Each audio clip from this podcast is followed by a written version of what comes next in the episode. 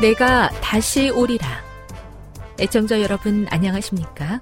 여기는 에이더블유알 희망의 소리 한국어 방송입니다. 본 방송은 천국 복음을 온 세상에 전파하기 위해 제칠 일 안식일 예수 재림교회가 설립한 세계 방송망입니다. 에이더블유알 희망의 소리는 유럽, 라틴 아메리카, 아프리카, 러시아, 아시아의 방송망을 통해 전 세계에 복음을 전파하고 있습니다. 에이더블유알 아시아 희망의 소리 방송국은 한국어 방송을 매일 다섯 시간씩 송출하고 있습니다. 희망의 소리 방송은 인터넷과 스마트폰을 통해서도 언제나 청취하실 수 있습니다. 들으실 수 있는 인터넷 주소는 에이더블유알 닷 오알지입니다. 유튜브로는 에이더블유알 코리아로 검색하시면 됩니다. 이 시간 희망의 소리 한국어 방송과 함께 보람있고 유익한 시간 되시기 바랍니다. 내가 다시 오리라. 여기는 에이더블유알 희망의 소리 한국어 방송입니다. 주파수 안내입니다. 괌에서 송출하는 우리 방송은 한국 표준시로 밤 아홉 시에 구천팔백구십오 킬로헤르츠로, 밤 열한 시에 구천팔백 킬로헤르츠로, 다음날 오전 여섯 시에 구천육백구십오 킬로헤르츠로 각각 한 시간씩 방송하고 있습니다. 우즈베키스탄에서 송출하는 우리 방송은 한국 표준시로 밤 열 시에 만 오천육백칠십 킬로헤르츠로, 타지키스탄에서는 밤 아홉 시에 만 오천오백오 킬로헤르츠로 송출하고 있습니다. 애청자 여러분의 많은 청취 바랍니다.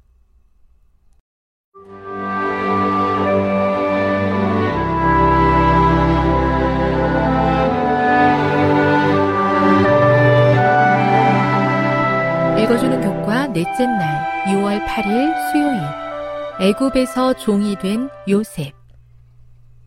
우리는 이제 다말 사건으로 인해 잠시 끊어졌던 요셉의 이야기를 다시 이어갈 것이다. 요셉은 왕실 관리들을 수용하는 감옥을 책임지고 있는 친위대장의 집에서 노예로 일하게 되었다. 창세기 삼십구 장을 읽어보라. 보디발의 집에서 모든 것의 책임을 맡은 총무로 일하게 된 요셉의 모습을 볼 때 요셉이 그렇게 성공하게 된 이유는 무엇인가? 보디발의 집에서 일하게 된 지 얼마 지나지 않아 요셉은 형통한 사람으로 인정받았다. 그가 모든 일에 뛰어났으므로 보디발은 그를 무척 신뢰했고, 그래서 자기의 소유를 다 그의 손에 위탁했을 뿐만 아니라 요셉을 가정 총무로 삼았다. 하지만 요셉의 성공은 그를 타락시키지 않았다. 보디발의 아내가 요셉에게 눈짓하다가 동침하기를 청했을 때 요셉은 망설이지 않고 거절했다. 그는 큰 악을 행하여 하나님께 죄를 짓는 것보다 차라리 그의 자리와 안정적인 삶의 환경을 잃는 편을 선택했다.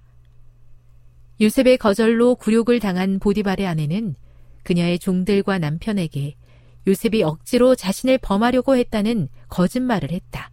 그 결과 요셉은 감옥에 갇히게 되었다. 요셉은 여기서 우리가 모두 경험해 본 일을 경험한다. 바로 하나님으로부터 버려졌다고 느끼는 것 말이다. 하지만 그의 느낌과 상관없이 힘든 순간에도 하나님께서는 요셉과 함께하고 계셨다. 마침내 하나님께서 역사하셨고, 하나님의 역사하심은 요셉과 간수장의 관계에 영향을 미친다. 주인의 집에서와 마찬가지로 하나님께서는 감옥에서도 요셉을 축복하신다. 요셉은 참으로 재능이 많은 사람이었다.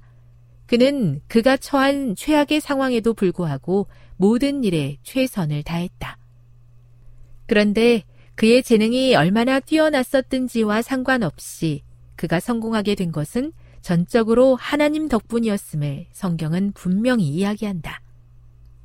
간수장은 그의 손에 맡긴 것을 무엇이든지 살펴보지 아니하였으니 이는 여호와께서 요셉과 함께 하심이라. 여호와께서 그를 범사에 형통하게 하셨더라. 창세기 삼십구 장 이십삼 절. 많은 재능을 가진 사람들과 성공한 사람들이 이 사실을 기억하는 것이 얼마나 중요한가. 교훈입니다.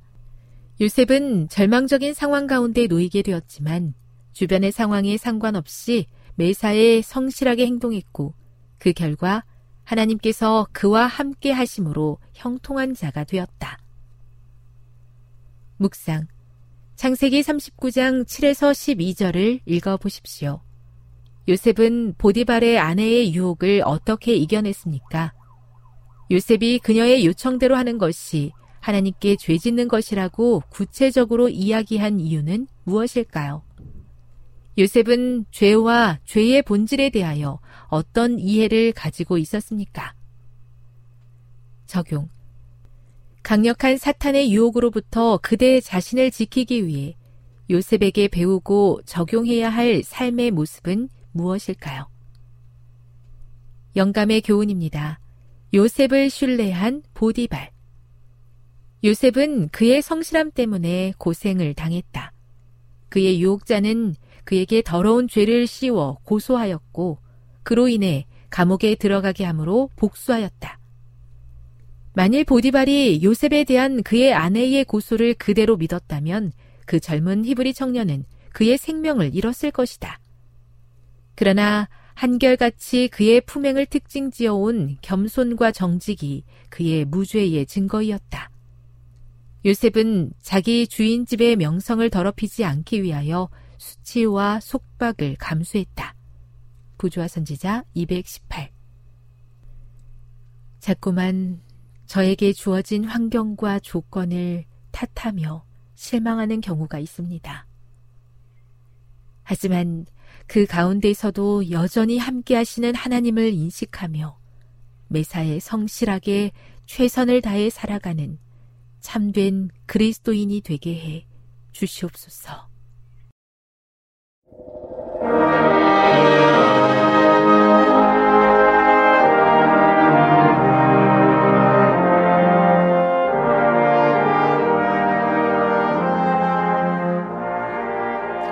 믿음의 가족 여러분, 여러분 그동안 평안하셨습니까? 오늘 저는 온라인 전도의 여섯 번째 시간으로 죽음과 부활 속에 나타난 하나님의 사랑이라고 하는 제목으로 말씀을 드리겠습니다. 아, 제가 이번 온라인 전도회의 첫째 날 어, 선과 악, 도덕적인 문제인가 존재적인 문제인가 라고 하는 제목 아래 기독교의 선은 하나님께서 우리를 창조하신 목적처럼 존재하는 것, 생명이고 어, 악은 창조의 목적과는 반대로 죽는 것, 비존재로 돌아가는 것이라 라고 하는 말씀을 드렸습니다.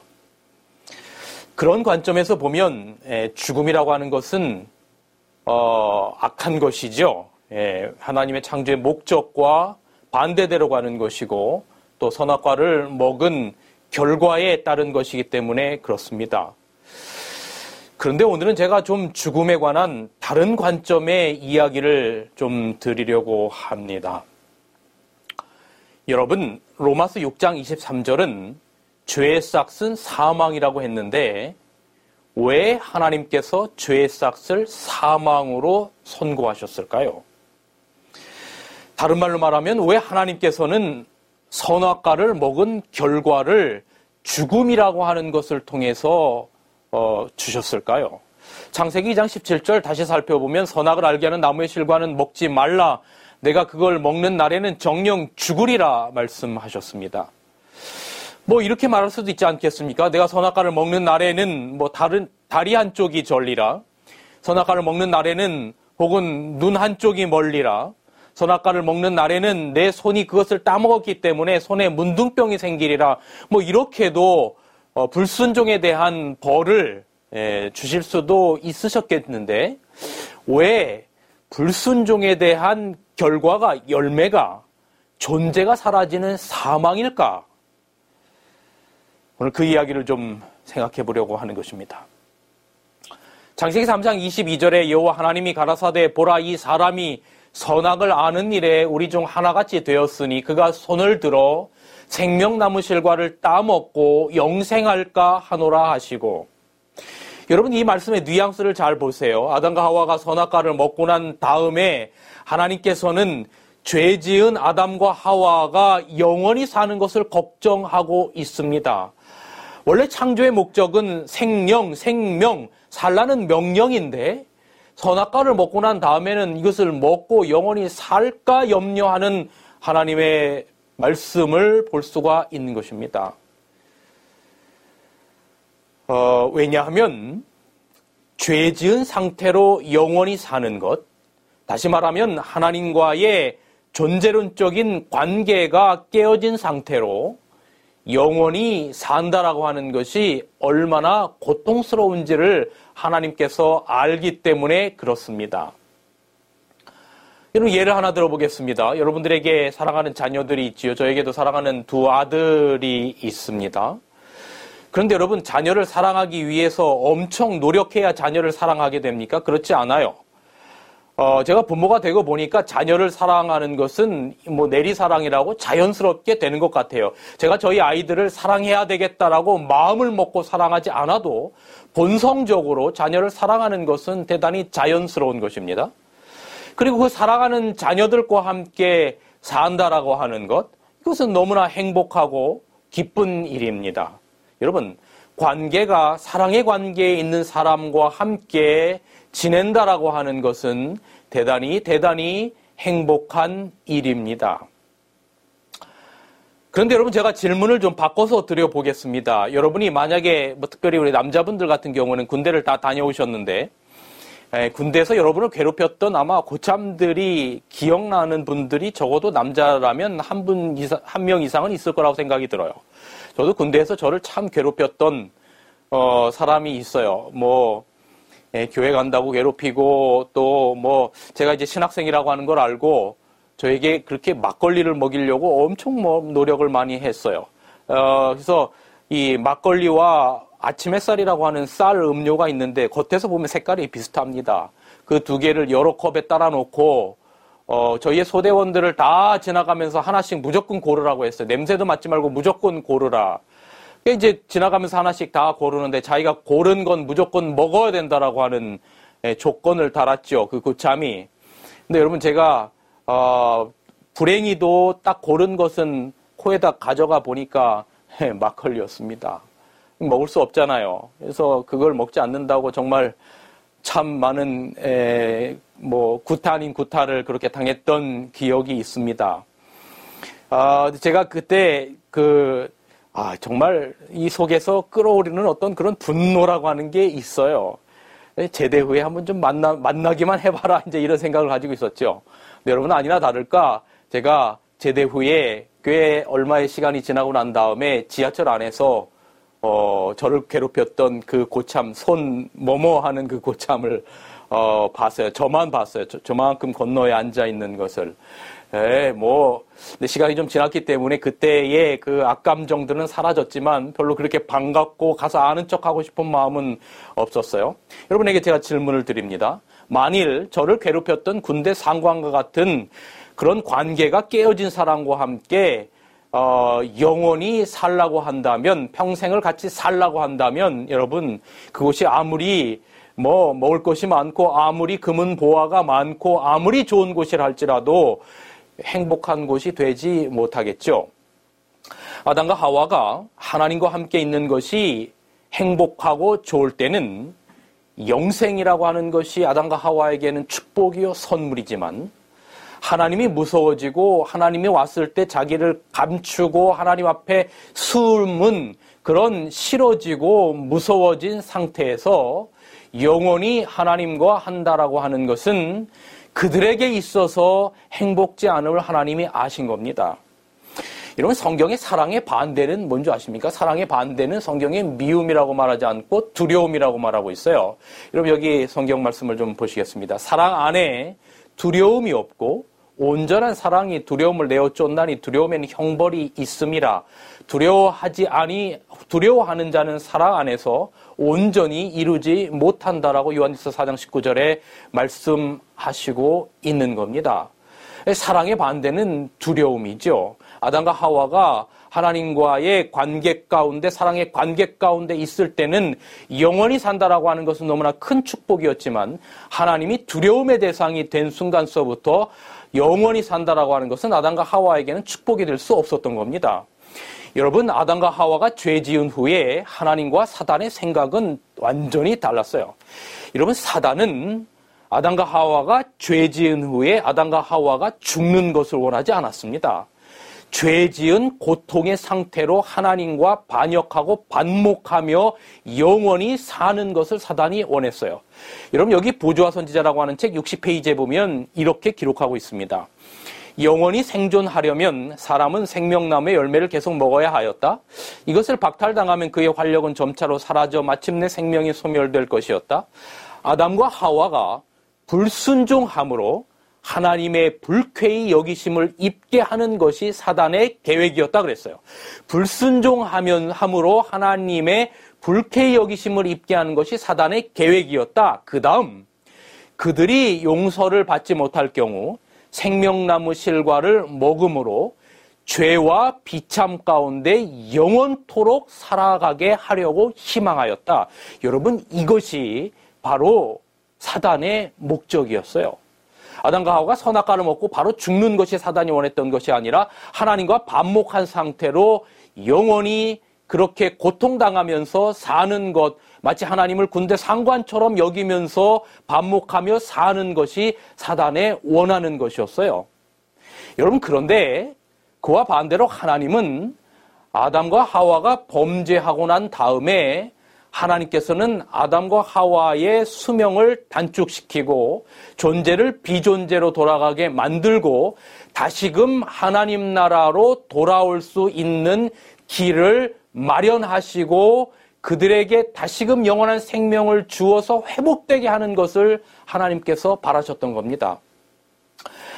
하나님과 함께하는 것이 두려워진 아담과 하와에게 그들이 살만한 곳으로 하나님께서 내보내셨어요. 그래서 성경에는 에덴 동산에서 아담과 하와를 내보낸 겁니다. 어, 그리고 죄악의 세상, 여러분, 그 아담과 하와가 에덴 동산에서 나가고 난 다음에, 여러분, 에덴 밖의 삶은 오늘날 우리가 상상하는 것보다 훨씬 더 고통스러운 것이었어요. 어, 부모에게 가장 고통스러운 것은 에, 자식이 먼저 부모보다 죽는 것이 가장 고통스러운 것이지만, 또 다른 고통은 자식이 자식을 부모 앞에서 싸우고 죽이는 모습을 보는 것처럼 부모에게 고통스러운 일이 없는 거예요. 그런데 여러분, 아, 아담과 하와의 첫 번째 자녀인 가인이 또 다른 자녀인 아벨을 죽이는 모습을 아담과 하와가 보아야 했던 거예요. 여러분, 얼마나 고통스러운 세상이었겠어요. 그런 세상에서 그들의 수명을 단축시키고 그들을 비존재로 돌아가게 만드는 것은 여러분, 하나님의 사랑이었던 겁니다. 여러분, 여기 놀라운 말씀을 보시기 바랍니다. 자기에 대한, 자기의 죄에 대한 아담의 이야기입니다. 아담 자신의 죄에 대한 심한 가책과 아벨이 죽고 가인이 버림을 받는 이중 슬픔으로 아담은 고뇌로 기가 꺾였다. 그는 마침내 홍수로 인한 세상의 멸망을 초래케 할 전 세계의 편만한 부재를 목격하였다. 창조주께서 그에게 내리신 사형 선고는 처음에는 무섭게 보였으나 약 천 년 동안 죄악의 결과를 목도한 후에는 그는 고통과 슬픔의 생애를 끝나게 하심은 하나님의 사랑, 자비라고 하는 것을 느꼈다 기록하고 있습니다. 여러분, 그래서 창세기 삼 장 이십사 절에 이같이 하나님이 그 사람을 에덴에서 내어 보내어 에덴 동산 동편에 그룹들과 두루도는 화염검을 두어 생명나무의 길을 지켰다라고 기록하고 있습니다. 그들이 살만한 세상으로 내보낸 거예요. 이거 쉽게 이야기를 하면 이런 겁니다. 자식이 어릴 적에는 부모님과 함께 있는 것이 정말 행복하다가 이 아이들이 사춘기가 되고 부모들과 반목하게 되면서 어느 날 이 아이들이 말하는 거죠. 나는 더 이상 부모님과 함께 하는 게 싫어요. 한 공간에 있는 게 싫어요. 그렇게 얘기하는 거예요. 그래서 너희가, 그래서 그 자녀들의 행복을 위하여 또 다른 방을, 집 말고 또 다른 밖에 사글색 방을 하나 얻어줘서 내보낸 거지요. 예. 이 나가고 싶은 것은 나가고 싶은 것은 부모의 원으로 된 것이라기보다는 그들이 자녀들이 행복하지 않음을 안 부모는 예, 그들이 살 곳으로 내보낸 거죠. 그런데 여러분, 그렇게 살아 이 아담과 하와를 내어 보내시고 에덴 동산 동편을 비추셨다라고 기록하고 있습니다. 그렇죠? 제키나의 영광으로 비추셨어요. 그 이유가 뭘까? 저는 이렇게 생각해 봅니다.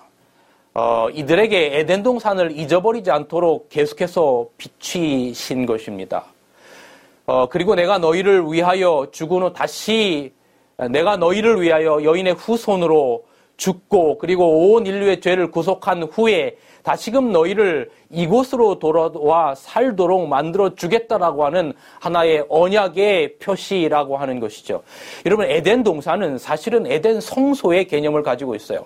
그래서 그 에덴 성소에 바로 이 에덴 동산의 어, 이 천사의 어떤 화염검은 나중에 이제 출애굽기 이십오 장의 성소로 가서 지성소에 바로 그 법궤 위에 두 언약 이 두 천사들의 날개 사이 바로 그 쉐키나의 영광이 있었던 곳으로 옮겨지게 되는 것이죠. 바로 그것은 내가 너와 함께 하겠다라고 하는 성소의 의미를 담고 있는 것입니다. 어 제가 어느 한 그 곳에서 목회를 할 때에 그 집사님 댁에 이제 처음 발령을 받아서 방문을 갔더니 그 집사님 댁에 방 한 칸에 불이 어 뭐 밤낮 없이 켜져 있는 모습을 제가 시간이 좀 지나고 이제 알게 되었습니다. 그래서 제가 어느 날 그 집사님께 여쭙습니다. 아니 집사님, 왜 이 환한 대낮에 어 그리고 또 저녁에를 가도 아무도 없는데 그 방을 훤히 불을 켜놔서 왜 이렇게 항상 불을 켜놓습니까? 라고 그렇게 제가 여쭈어 보았더니 이분이 하시는 얘기가 이런 겁니다. 자기, 자기에게 어, 독자 아들이 하나 있는데 이 아들이 집 나간 지가 어, 삼 년이 됐다는 거예요. 네, 처음에는 집 나가서 처음에는 연락도 좀 하더니 지금 연락이 두절된 지가 꽤 오랜 시간이 되었는데 어느 날 이 자식이 어, 이 아들이 엄마가 그리워서 집에 돌아와서 혹시 멀찌감치 차마 집으로 돌아오지 못해서 어, 멀찌감치 집을 바라볼 때 불 꺼진 자기 방을 보면 얼마나 얼마나 서운하겠느냐라고 생각하면서 여전히 내가 너를 기다리고 있다라고 하는 언제든지 돌아오라라고 하는 그 마음으로 불을 켜놓는다라고 하는 이야기를 들었어요. 여러분 여기 보시기 바랍니다. 에덴 동산은 사람이 그 즐거운 길에서 추방된 후에도 오랫동안 지상에 남아 있었다. 타락한 인류는 오랫동안 그 무제한 시대의 집을 바라보도록 허락되었다. 아담과 그의 아들들은 이곳으로 하나님을 예배하기 위하여 나왔다라고 기록하고 있어요. 정말로 에덴 동산에서 나온 그들의 삶이 고통스럽고 힘들 때마다 그들은 그들의 친정 그문, 여인의 후손이 언젠가는 자기를 다시금 이곳으로 옮기겠다라고 하는 그 약속을 의지하면서 그 에덴 동산, 그 쉐키나의 불 앞으로 나아갔던 겁니다. 여러분, 그런 의미에서 아담과 하와가 에덴을 잃어버린 창세기 삼 장인 신라관서부터 다시금 어, 여자의 후손으로 말미암아 회복된 복락원에 이르기까지 요한계시록 이십일 장과 이십이 장에 이르기까지 이 죄악의 세상 가운데 너무나 고통스럽고 힘든 이 세상에서 하나님의 자녀들이 다시금 그 에덴 동산으로 돌아올 수 있는 길을 마련해 놓으시고 그리스도 안에서 죽음이라고 하는 의식을 끊어버림으로 비존재로 돌아가는 것을 통해, 통해서 허락하시는 것은 바로 죽음이라고 하는 것을 허락하시는 것은 바로 사랑의 마취와 같은 것이라고 하는 생각이 드는 겁니다. 여러분, 만약에 마취 없이 수술을 해야 한다면 어떻겠습니까?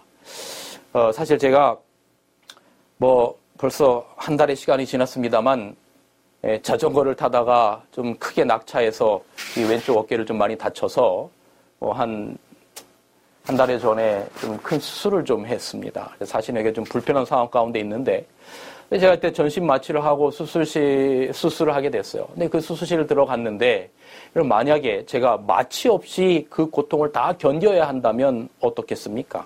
너무나 끔찍한 고통이겠죠.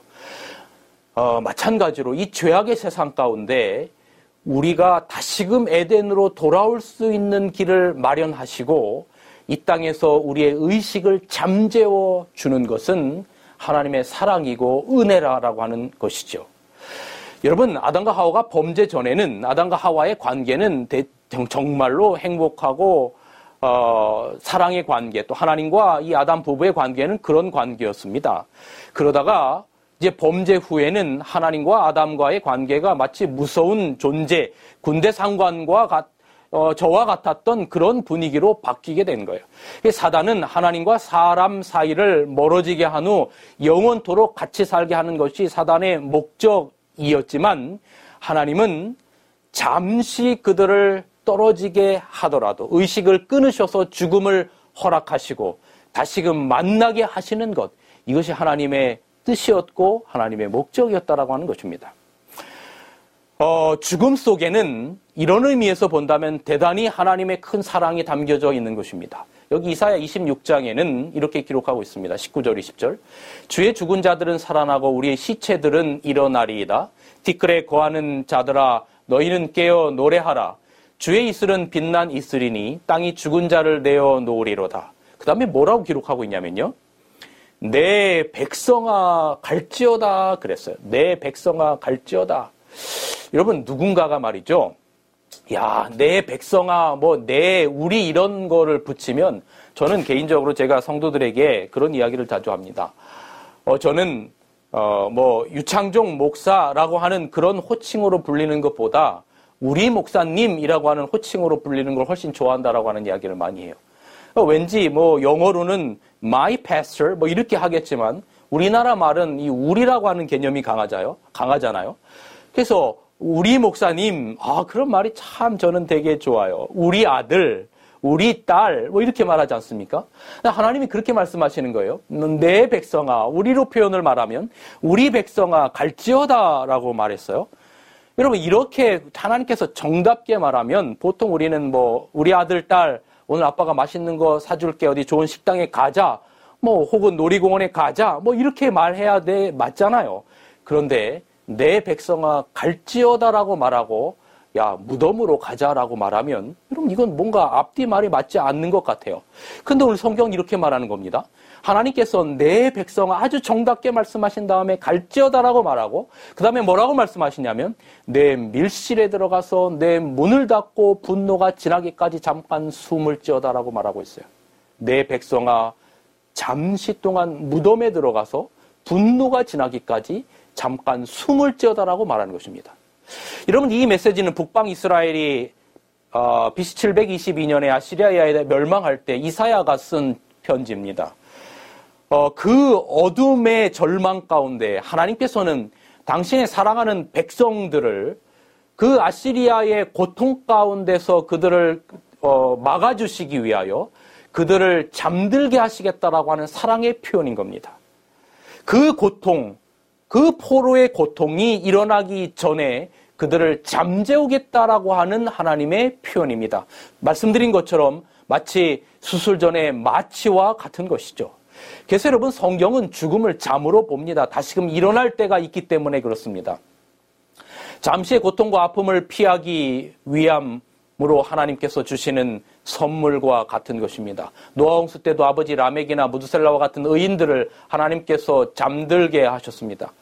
어, 또 다른 그런 표현이 있는데 열왕기하 이십이 장 십구 절 이십 절에 보면 이렇게 기록하고 있습니다. 내가 이곳과 그 거민에 대하여 빈터가 되고 저주가 되리라 한 말을 내가 듣고 마음이 연하여 여호와 앞 곧 내 앞에서 겸비하여 옷을 찢고 통곡하였으므로 나도 내 말을 들었노라. 여러분, 이것은 남유다의 몇 안 되는 선한 왕 가운데 요시야 왕에게 하나님께서 하신 말이에요. 요시야 왕이 뭐 이 하나님 앞에 잘해서 내가 내 말을 들었다라고 칭찬하는 말입니다. 그 다음에 하나님께서 칭찬을 하시고 여호와가 말하노라 라고 했어요. 이런 보통 칭찬을 한 다음에 어떤 말을 하면 야, 정말로 공부 잘했다, 그래서 뭐 우등, 우등, 우등 장학금을 주겠다, 혹은 뭐 상장을 주겠다, 뭐 이렇게 돼야 이게 말이 맞는 거잖아요. 접속사가 그럼으로 했기 때문에 긍정 그럼으로 긍정, 부정 그럼으로 부정, 이게 이렇게 돼야 맞아요. 여, 그렇게 칭찬을 하고 난 다음에 여호와가 말하였노라, 그러므로 뭔가 긍정의 이야기가 나와야 되는데 성경은 뭐라고 기록하고 있냐면 내가 너로 너의 열조에게 돌아가서 평안히 묘실로 돌아가게 하리니 내가 이곳에 내리는 모든 재앙을 내 눈으로 보지 못하리라 말씀하고 있어요. 여러분, 하나님께서 이 요시아 왕에게 주신 이 메시지가 어떤 의미를, 죽음에 대한 어떤 의미를 내포하고 있는 것입니까? 하나님의 선하신 백성들에게 허락하시는 죽음은 바로 선물이라고 하는 의미를 담고 있는 것입니다. 여러분, 그렇습니다. 우리가 그리스도 안에서 산다는 것, 예수님 안에서 산다라고 하는 것은 부활에 대한 소망을 가지고 사는 것을 의미합니다. 예수께서 가라사대 나는 부활이요 생명이니 나를 믿는 자는 죽어도 살겠고 무릇 살아서 나를 믿는 자는 영원히 죽지 아니하리니 이것을 내가 믿느냐라고 말씀하고 있어요. 나는 부활이요 생명이니 나를 믿는 자는 죽어도 살겠다라고 말하는 것입니다. 여러분, 이 무슨 약속입니까? 하나님께서는, 부활의 소망이신 하나님께서는 그분이 우리에게 한 번은 죽지만, 이 땅에서의 죄로 말미암아 우리가 한 번은 죽지만 그리스도 안에서 잠자는 자들에 대한 분명한 부활을 보증하신 것입니다. 마치 후에 깰 것을 분명히 약속하셨단 말입니다. 잠들고 난 다음에 깰 것을 분명히 약속하셨단 말입니다. 우리는 이 약속을 믿고 사는 겁니다. 그래서 다시금 부활하여 영광 가운데 오시는 주님을 맞이할 길을 마련해 놓으시고 그리스도 안에서 잠재워 주시는 것은 마치 사랑의 마치와 같은 하나님의 은혜요 축복이라고 하는 것입니다. 그래서 제가 지난 시간에 아브라함이 믿어서 의롭게 된 믿음 두 가지를 말씀드렸죠. 첫째는 죽은 자를 살리시는 부활의 하나님을 믿은 것이고, 두 번째는 없는 것을 있는 것으로 여기시는 창조의 하나님을 믿은 것이라고 말씀드렸죠. 그래서 어, 지난 시간에는 제가 없는 것을 있는 것으로 여기는 창조의 하나님을 믿는다라고 하는 것이 그분 안에서 진정한 쉼을 경험하는 것이고, 우리에게 창조주 하나님이 계시다라고 하는 것이 강력한 징표가 바로 창조의 기념일로 제정하신 안식일이라고 하는 것을 지난번에 설명을 드렸습니다. 그러면 오늘은 제가 아브라함이 믿어서 의롭게 된 믿음의 첫 번째는 죽은 자를 살리시는 일을 믿은 그 믿음을 아브라함의 의로 여겼다라고 하는 것입니다. 여러분, 이것을 믿고 사느냐 그렇지 않느냐 하는 것은 너무나 너무나 큰 차이가 있어요. 여러분, 이런 이야기를 잘 알고 계시지 않습니까? 어, 사랑하는 딸을 잃은 부모가 있습니다. 그런데 아버지는 믿지 않은 아버지였고 어머니는 예수님을 믿는 그런 어머니였어요. 말할 수 없는, 정말로 견딜 수 없는 슬픔과 존재가 사라지는 그 고통 앞에 딸을 묻고 떨어지지 않는 발걸음을 돌이키면서 그 딸의 무덤을 향하여 정말로 눈물로 마지막 말을 했던 그 엄마와 아버지의 말은 전혀 다른 말이었어요. 믿지 않는 아버지는 나의 사랑하는 딸아 영원히 안녕 그렇게 말했어요. 그러나 부활의 소망을 가지고 있는 믿는 어머니는 아니 나의 사랑하는 딸아 예수님 예수님 오실 때까지만 안녕. 여러분, 우리가 이 세상에서 부활의 소망을 가지고 산다라고 하는 것은 놀라운 놀라운 소망이에요. 이 땅에 우리가 살다가 누구나 다 죽을 수밖에 없기 때문에 우리의 죽음이 그리스도 안에서의 축복이라고 하는 사실을 믿고 살아가는 것, 여러분, 이것처럼 더 귀한 것이 없다라고 하는 생각이 들어요. 요한계시록 십사 장 십삼 절은 이렇게 말합니다. 내가 들으니 하늘에서 음성이 나서 가로되 기록하라 지금 이후로 주 안에서 죽는 자들은 복이 있도다 그랬어요. 주 안에서 죽는 자들은 복이 있도다 하심에 성령이 가라사대 그러하다 저희 수고를 그치고 쉬리라. 죽음을 축복이고 복이고 쉼으로 바라보는 것입니다. 여러분, 죄악의 세상에서 하나님께서 우리가 그리스도를 영접하고 그리스도 안에서 살아감으로 말미암아 우리에게 부활의 언약을 찍으시고 그리스도 안에서 잠재우시고 다시금 영원히 살 돌아올 수 있는 영원히 살 수 있는 에덴으로 회복될 수 있는 길을 마련하시고 그리스도 안에서 잠재우신다라고 하는 것은 하나님의 놀라운 축복이고 사랑이라고 하는 것입니다. 결국 정리하면 하나님의 사랑은 이런 것입니다. 하나님이 마치 정말로 사랑하는 이 부모와 자녀 간의 그런 관계처럼 하나님을 너무나 사랑하는 사람들에게, 의인들에게 대해서는 예수 그리스도를 영접한 자들에 대해서는 그들에게 영원한 생명을 주어서 영원히 하나님과 하늘에서 함께 살도록 하는 것이 정말로 하나님의 사랑인 것이죠. 잠언 팔 장 십칠 절 나를 사랑하는 자들이 나의 사랑을 입으며 나를 간절히 찾는 자가 나를 만날 것이다. 하나님을 사랑하는 자들에게 영원한 생명을 주어서 살게 하는 것은 하나님에게나 그 하나님을 사랑하는 자들에게나 대단히 대단히 큰 축복인 것입니다. 그런데 하나님을 서두에 제가 말씀드린 것처럼 군대 상관처럼 여기는 자들에게 하나님과 한 공간에 있는 것조차 싫어하는 사람들에게 대해서 영원히 살라라고 두 갖다 하늘에 갖다 놓아도 그 하늘이 그들에게 있어서 결단코 행복한 곳이 될 수가 없어요. 그래서 하나님을 싫어하는 자들에게 하나님을 예수 그리스도의 보혈을 영접하지 아니한 자들에게는 그들의 존재를 완전히 끊어주는 것, 그래서 사망에 이르게 하는 것, 여러분 이것이 바로 하나님의 사랑과 공의가 되는 것이죠. 그래서 하나님을 싫어하는 인간을 향한 하나님의 사랑의 진노는 그들을 품고 영원히 소멸시키는 거예요. 이런 자들에게 있어서의 하늘에서의 삶은 대단히 대단히 괴로운 삶이 될 것이기 때문에 그렇습니다. 여러분 여기 영감의 글에 이런 말씀이 있습니다. 하나님을 반역한 생애가 그들을 하늘에 적합하지 못하게 만들었다. 그러므로 이게 바로 악인들이죠. 하나님을 반역한 생애가 악인들을 하늘에 적합하지 못하게 만들었다. 이런 마치 하나님이 군대 상관처럼 여겨지는 그 자들에게는 그렇다 그 말입니다.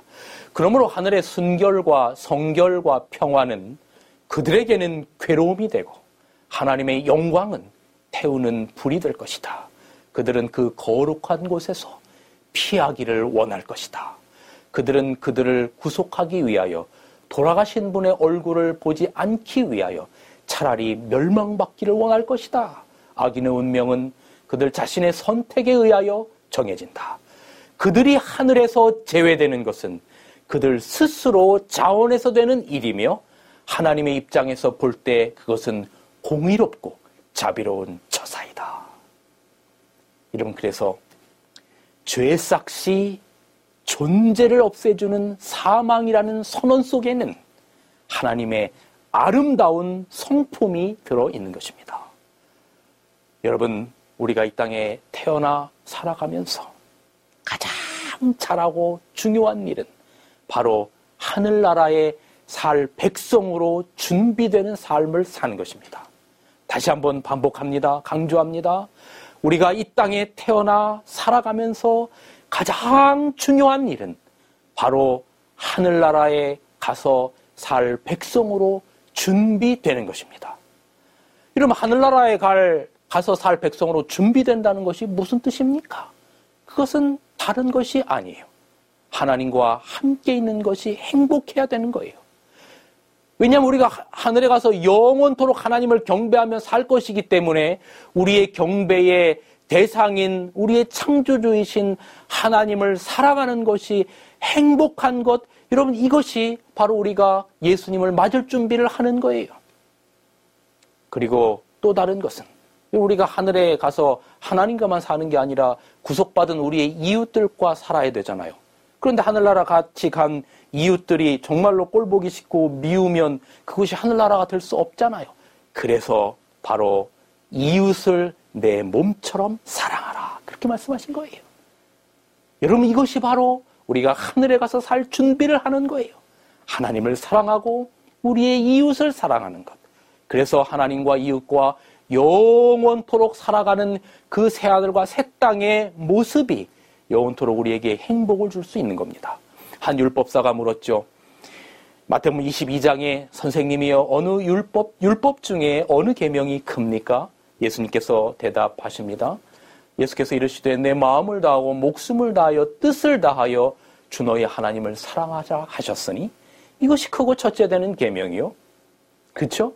우리가 하늘에서 하나님을 영원토록 하나님과 살아야 되기 때문에 하나님을 사랑하는 것, 여러분 이것이 대단히 대단히 중요한 겁니다. 말씀드린 것처럼 또한 하늘에서 하나님과만 사는 것이 아니라 이웃과도 살아야 되니까 둘째도 그와 같으니 내 이웃을 내 몸과 같이 사랑하라 하셨으니 이 두 계명이 온 율법과 선지자의 강령이니라. 여러분, 우리가 성품 변화의 이야기를 많이 하는데 성품 변화는 다른 게 아니라 하늘에서 하나님과 이웃과 함께 살아야 하니 그들을 사랑하는 마음을 가지는 거예요. 그런 자들에게 하늘은 정말로 행복한 곳이 될 것입니다. 이번 한 주간도 죽음과 부활 속에 드러난 하나님의 그 놀라운 사랑을 생각하시고 우리가 이 세상을 살아가면서 죽어도 다시금 부활할 수 있다라고 하는 소망을 가지고 살아가는 여러분과 제가 되기를 간절히 바라고 하나님을 사랑하고 이웃들을 사랑하는 그런 한 주간이 되시기를 간절히 바라면서 말씀을 드리겠습니다.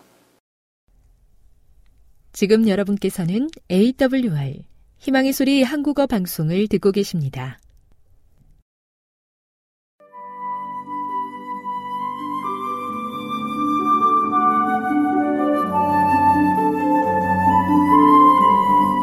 시청자 여러분 안녕하십니까? 생명의 양식 시간입니다. 잠언 이십사 장 십칠 절로 이십 절의 말씀을 읽겠습니다. 너의 원수가 넘어질 때 즐거워하지 말며 그가 엎드려질 때에 마음에 기뻐하지 말라. 여호와께서 이것을 보시고 기뻐 아니하사 그 진노를 그에게서 옮기실까 두려우니라. 너는 행악자의 득이함을 인하여 분을 품지 말며 악인의 형통을 부러워하지 말라. 대저 행악자는 장래가 없겠고 악인의 등불은 꺼지리라. 이 땅의 사람들은 자신에게 해로움을 끼치는 사람에 대해 자신이 당한 만큼 갚아주고 싶은 강한 충동을 느낍니다. 저도 그렇고 이 방송을 들으시는 모든 분들도 그런 생각이 강하게 들 것입니다. 그리고 그러한 사람들이 좋아하는 말이 바로 모세의 눈에는 눈, 이에는 이로라는 이 말일 것입니다. 하지만 그러한 생각을 가지고 살게 되면 그의 삶이 넉넉하지 못하고 언제나 긴장과 팍팍한 시간 속에서 매우 어려운 인생이 되는 것도 사실입니다. 이런 말이 있지요. 피는 피를 부른다고. 그래서 유명한 철학자인 프란시스 베이컨은 말하기를 인간은 복수할 때는 그 원수와 다를 바가 없다. 그러나 용서할 때는 그 원수보다 위에 있게 된다. 이렇게 이야기했습니다. 이 말은 용서가 원수보다 훨씬 더 고상하고 높은 경지에 있다는 것을 말해주고 있습니다. 예수님께서 말씀하셨습니다. 누가복음 십칠 장 삼 절로 사 절에 보면 너희는 스스로 조심하라. 만일 너의 형제가 죄를 범하거든 경계하고 회개하거든 용서하라. 만일 하루 일곱 번이라도 네게 죄를 얻고 일곱 번 너에게 돌아와 내가 회개하노라 하거든 너는 용서하라. 이렇게 말씀하셨습니다. 한 번은 베드로가 예수님께 질문했습니다. 마태복음 십팔 장 이십일 절. 베드로가 나와 가로되 주여 형제가 내게 죄를 범하면 몇 번이나 용서하여 주리이까? 일곱 번까지 하오리이까? 예수께서 가라사대 너에게 이르노니 일곱 번뿐 아니라 일흔 번씩 일곱 번이라도 할지니라. 이렇게 보면 용서의 한도는 끝이 없다는 것입니다. 그리고 이 정신이 바로 예수님의 정신이라는 것입니다. 그렇다면 우리는 왜 억울하고 원통한 일을 당해도 원수에게 보복하지 말고 그를 용서해 주어야 할까요? 첫째, 원수 갚는 일은 나의 영역이 아니고 하나님의 영역이기 때문에 그렇습니다. 성경은 사람이 사람에게 원수 갚는 일을 금하고 있습니다. 레위기서 십구 장 십칠 절로 십팔 절에 보면 너는 너의 형제를 마음으로 미워하지 말며 이웃을 인하여 죄를 당치 않도록 그를 반드시 책선하라. 원수를 갚지 말며 동포를 원망하지 말며 이웃 사랑하기를 너의 몸과 같이 하라. 나는 요한이라. 이렇게 이야기했습니다. 또 사도 바울도 로마서 십이 장 십구 절로 이십일 절에 보면 내 사랑하는 자들아 너희가 친히 원수를 갚지 말고 진노하심에 맡기라. 기록되었으되 원수 갚는 것이 내게 있으니 내가 갚으리라고 주께서 말씀하시니라. 너의 원수가 주리거든 먹이고 목마르거든 마시우라. 그리하므로 네가 숯불을 그 머리에 쌓아 놓으리라. 악에게 지지 말고 선으로 악을 이기라. 여러분, 성경의 정신은 용서의 정신입니다. 우리에게 원수를 갚도록 말하고 있지 않습니다. 원수 갚는 일은 하나님께서 하시겠다는 것입니다. 우리는 하나님에 대해 알기를 측량할 수 없는 사랑의 하나님으로 알고 있습니다. 이것이 사실입니다. 그래서 요한도 말했습니다. 사랑하는 자들아 우리가 서로 사랑하자. 사랑은 하나님께 속한 것이라고. 하지만 여기까지만 알게 되면 하나님에 대해서 절반만 아는 것입니다. 사랑의 하나님이신 우리 하나님은 또한 절대적인 공의의 하나님이십니다. 모든 죄와 악에 대해서 철저히 응징하시는 하나님이십니다. 이런 하나님이시기 때문에 솔로몬은 잠언 이십 장 이십이 절에 너는 악을 갚겠다 말하지 말고 여호와를 기다리라. 그가 너를 구원하시리라. 이렇게 기록했습니다. 사실 힘없는 우리들이 우리의 원수들에게 응징하면 얼마나 응징하겠습니까? 어쩌면 그보다 더 힘들고 어려운 일로 되돌아올지도 모르겠습니다. 하지만 우리들이 원수의 모든 것을 하나님께 맡긴다면 하나님께서 원수를 대신 갚아주시겠다는 것입니다. 그러기에 우리는 우리 스스로 원수 갚기를 원하지 말고 하나님께서 우리의 원수들로 하여금 후회하게 하실 그날을 잠잠히 기다려야 하는 것입니다. 둘째, 우리가 원수를 용서해야 하는 또 다른 이유는 우리는 원수까지도 사랑해야 하기 때문에 그렇습니다. 마태복음 오 장 삼십팔 절로 사십오 절 또 눈은 눈으로 이는 이로 갚으라 하였다는 것을 너희가 들었으나 나는 너희에게 말하노니 악한 자를 대적하지 말라. 누구든지 너의 오른편 뺨을 치거든 왼편도 돌려대며 또 너를 송사하여 속옷을 가지고자 하는 자에게 겉옷까지도 가지게 하며 또 누구든지 너로 억지로 오리를 가게 하거든 그 사람과 심리를 동행하고 너에게 구하는 자에게 주며 너에게 꾸고자 하는 자에게 거절하지 말라. 또 너의 이웃을 사랑하고 내 원수를 미워하라 하였다는 것을 너희가 들었으나 나는 너에게 이르노니 너희 원수를 사랑하며 너희를 핍박하는 자를 위해 기도하라. 니같이 한즉 하늘에 계신 너희 아버지의 아들이 되리니. 여러분, 여기 예수님은 우리가 하나님의 자녀가 되는 조건을 이야기하고 있습니다. 하나님의 자녀가 되는 조건의 핵심은 바로 원수를 용서하는 것입니다. 예수님께서 하신 말씀 하나하나를 뜯어놓고 생각해 보십시오. 사람이 얼마나 낮아져야 할 수 있는 일들입니까? 원수가 나의 오른뺨을 갈길 때 왼뺨을 돌려대는 것이 쉬운 일입니까? 원수가 고발을 하고 나의 한 벌 속옷까지도 가져가려 할 때 나의 한 벌밖에 없는 겉옷까지 주는 것이 쉬운 일입니까? 원수가 무거운 짐을 나에게 지워 오리를 가자 할 때 십리까지 가져다 주겠다고 하는 일이 쉬운 일입니까? 그런데 예수님은 그렇게 하라는 것입니다. 심지어는 원수가 잘 되도록 기도까지 해주라는 것입니다. 그리고 이렇게 하는 사람이 바로 하나님의 자녀가 된다는 것입니다. 그렇다면 예수님은 이러한 우리들의 용서를 통하여 원수들에게서 무엇을 기대하시는 것일까요? 그렇습니다. 우리의 선한 이러한 행위들을 통하여 원수들이 회개함에 이르기를 원하시는 것입니다. 메마르고 강팍한 그의 심령이 하나님의 사랑으로 녹아들기를 원하시는 것입니다. 예수님이 구하시면 메마른 땅과 같은 인생의 삶이 푸른 초장으로 변하게 되고 있습니다. 미국에 사는 사람이 교회를 가고 있는 길목에서 매주 빈둥거리고 있는 소년들을 보았습니다. 그들은 거의 매일 그렇게 길거리에서 할 일 없이 빈둥거리며 놀고 있었습니다. 그래 이 사람은 그 소년들에게 예수님을 소개하기 시작했는데 그 소년들 중에 네 명이 교회에 출석하게 되었습니다. 그리고 그들은 신실하게 신앙을 했습니다. 그렇게 여러 해가 흘러간 뒤 이 사람의 육십 회 생일날이 되었습니다. 환갑이지요. 그런데 그 생일에 맞추어 네 통의 축하 카드가 도착을 했습니다. 놀랍게도 한 통은 미국 연방정부의 은행 총재로부터, 한 통은 중국에서 일하고 있는 선교사로부터, 한 통은 당시 미국 대통령이었던 후버의 비서관으로부터, 마지막 네 번째 카드는 허버트 후버 대통령이 보낸 카드였습니다. 그렇습니다.